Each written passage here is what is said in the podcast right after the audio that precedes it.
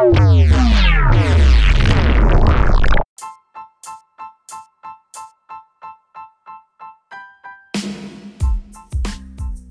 guys, so what is up? Welcome to another episode of the Chattercast show. Today is 9th September and this time the podcast will be a little different because I don't have Sameksha with me right now and that calls for a solo podcast. So uh, the idea of uh, idea of the solo podcast is basically uh, one person talking and as we told you in the trailer uh, I'll be handling tech and Sameksha will be handling Bollywood. So today I'll be talking about tech, something related to tech, and something that was itching my mind all through this week was Android 11. So Android 11 uh, usually releases during like the end of August and the mid mid mid September uh, surprisingly enough, I thought because of COVID there'll be a lot of delay and all, but that wasn't the case. Android 11 just dropped yesterday. I think it was like somewhere around 10 11 o'clock. I don't know. I don't i didn't keep track of time. I was just surfing through youtube. So yeah coming to the point. Android 11 uh 11th iteration of android. Lame but yeah so uh there are so here's the deal okay it's not a very big upgrade from Android 10 to Android 11. In fact, I say this, uh, it's not a big grade even from Android 9. That's how subtle um, things are with upgrades in Android. So um, the uh, guy from Verge, okay, he said that Android is a mature OS, and I'd agree with him because upgrades tend to overwhelm people with uh, whatever they're offering. Like they keep bombarding with uh, big updates and it bloats up the whole ecosystem. Well uh, android is not that bloated right? And it's not the case uh, with android. So it's just minor fixes and a little tinkering with the ui so the first first update first big major upgrade is in the notification shade. So basically uh, a very big problem with android notifications. Not not a big problem but i'd say an annoyance with uh, the notification notification shades in the android ecosystem was that when you get a lot of notifications the notifications tend to get lost inside the whole the big bunch of notifications so people can't differentiate between their whatsapp chats their messenger chats chrome articles and it is a big mess. So now what google has done is that they have separated each uh, notification with their categories. They have just matched matched them with their categories. Like if it is a it is a conversation. Like uh, so there are like two sectors right now two uh, divisions. There is conversations and notifications. So basically the conversation sector you will have only the apps that uh, are for conversations like which includes a messenger messages whatsapp telegram the basic communication apps. And if you go to notifications it'll only show you minor notifications. And even that if you long press on it you can uh, prioritize it or like set it to priority or alerting or silent or whatever. If uh, mostly uh, for an, for example if you have a chrome notification which you really don't care about but you want it to be there you can just uh, long press it and you can just put it to silent. So when that'll uh, that notification will come up it will not ring but it'll just stay there. But let's assume that you are expecting a whatsapp message or something like that you can just uh, long press and set to set it to pri- priority. So it'll come up just right up the conversations. So you can instantly check it out. So going going to the next feature which i kind of liked was the bubbles feature. So i'll not go in depth in every feature right now. I'd only go through features that i liked uh, the next one being bubbles. So bubbles is basically a rip-off of messenger. So you remember messenger has this uh, stupid bubble right?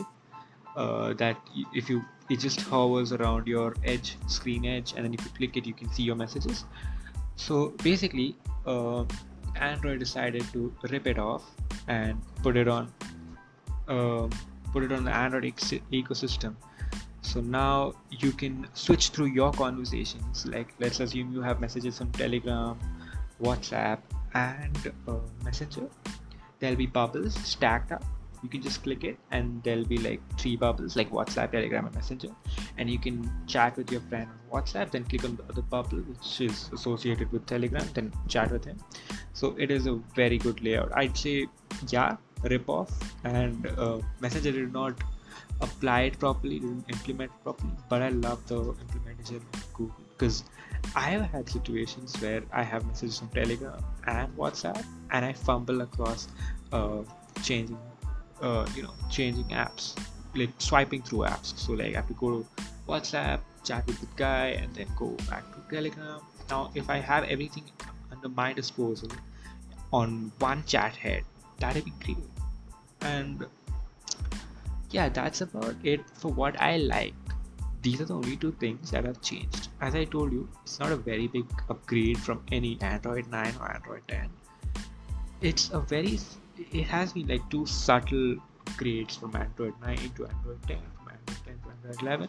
So they don't. Uh, Google's idea being not bombarding people with updates just for the sake of it.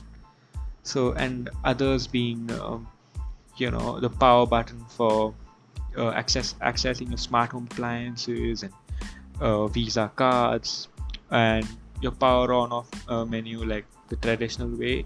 So basically what this idea is that uh, when you have to uh, swipe off nfc cards in your phone which are like the bank cards so you just keep your phone pressed uh, your power button pressed and it will open up your car and you can instantly just uh, switch it on to the nfc mode and just swipe it across the device right?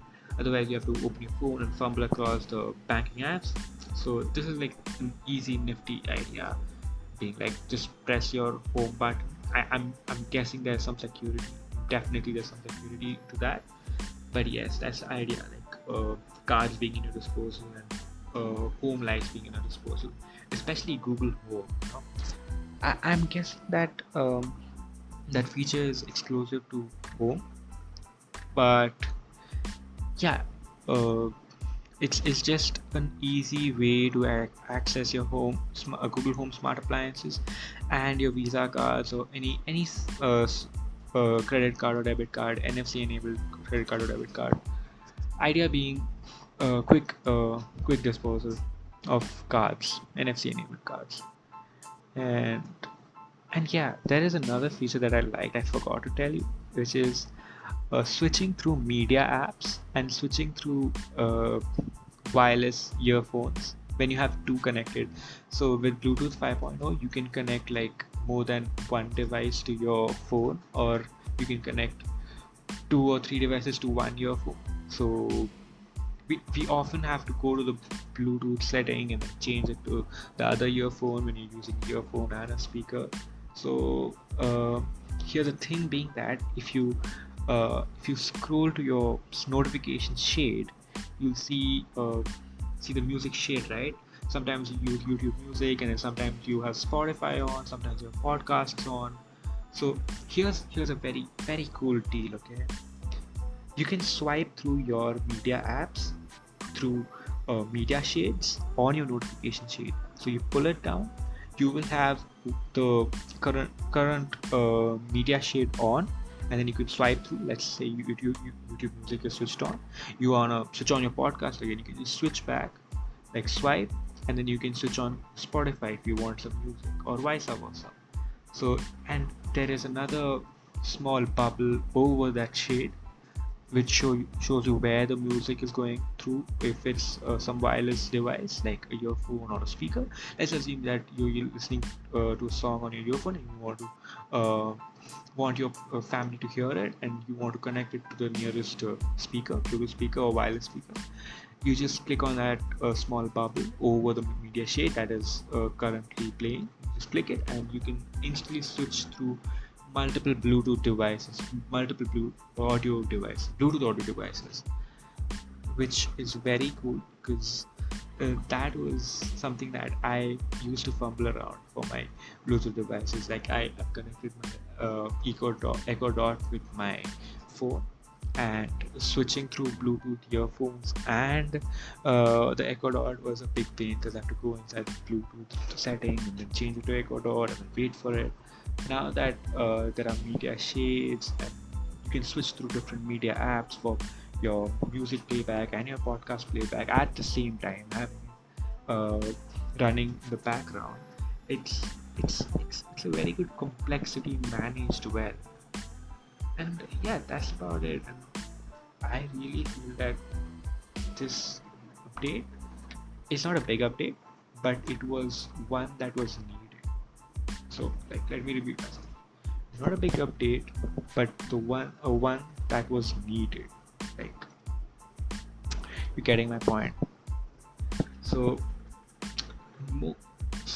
the the point being that do not expect it to be way better than Android 11. Don't uh, don't over exaggerate that you have Android 11 or something like that.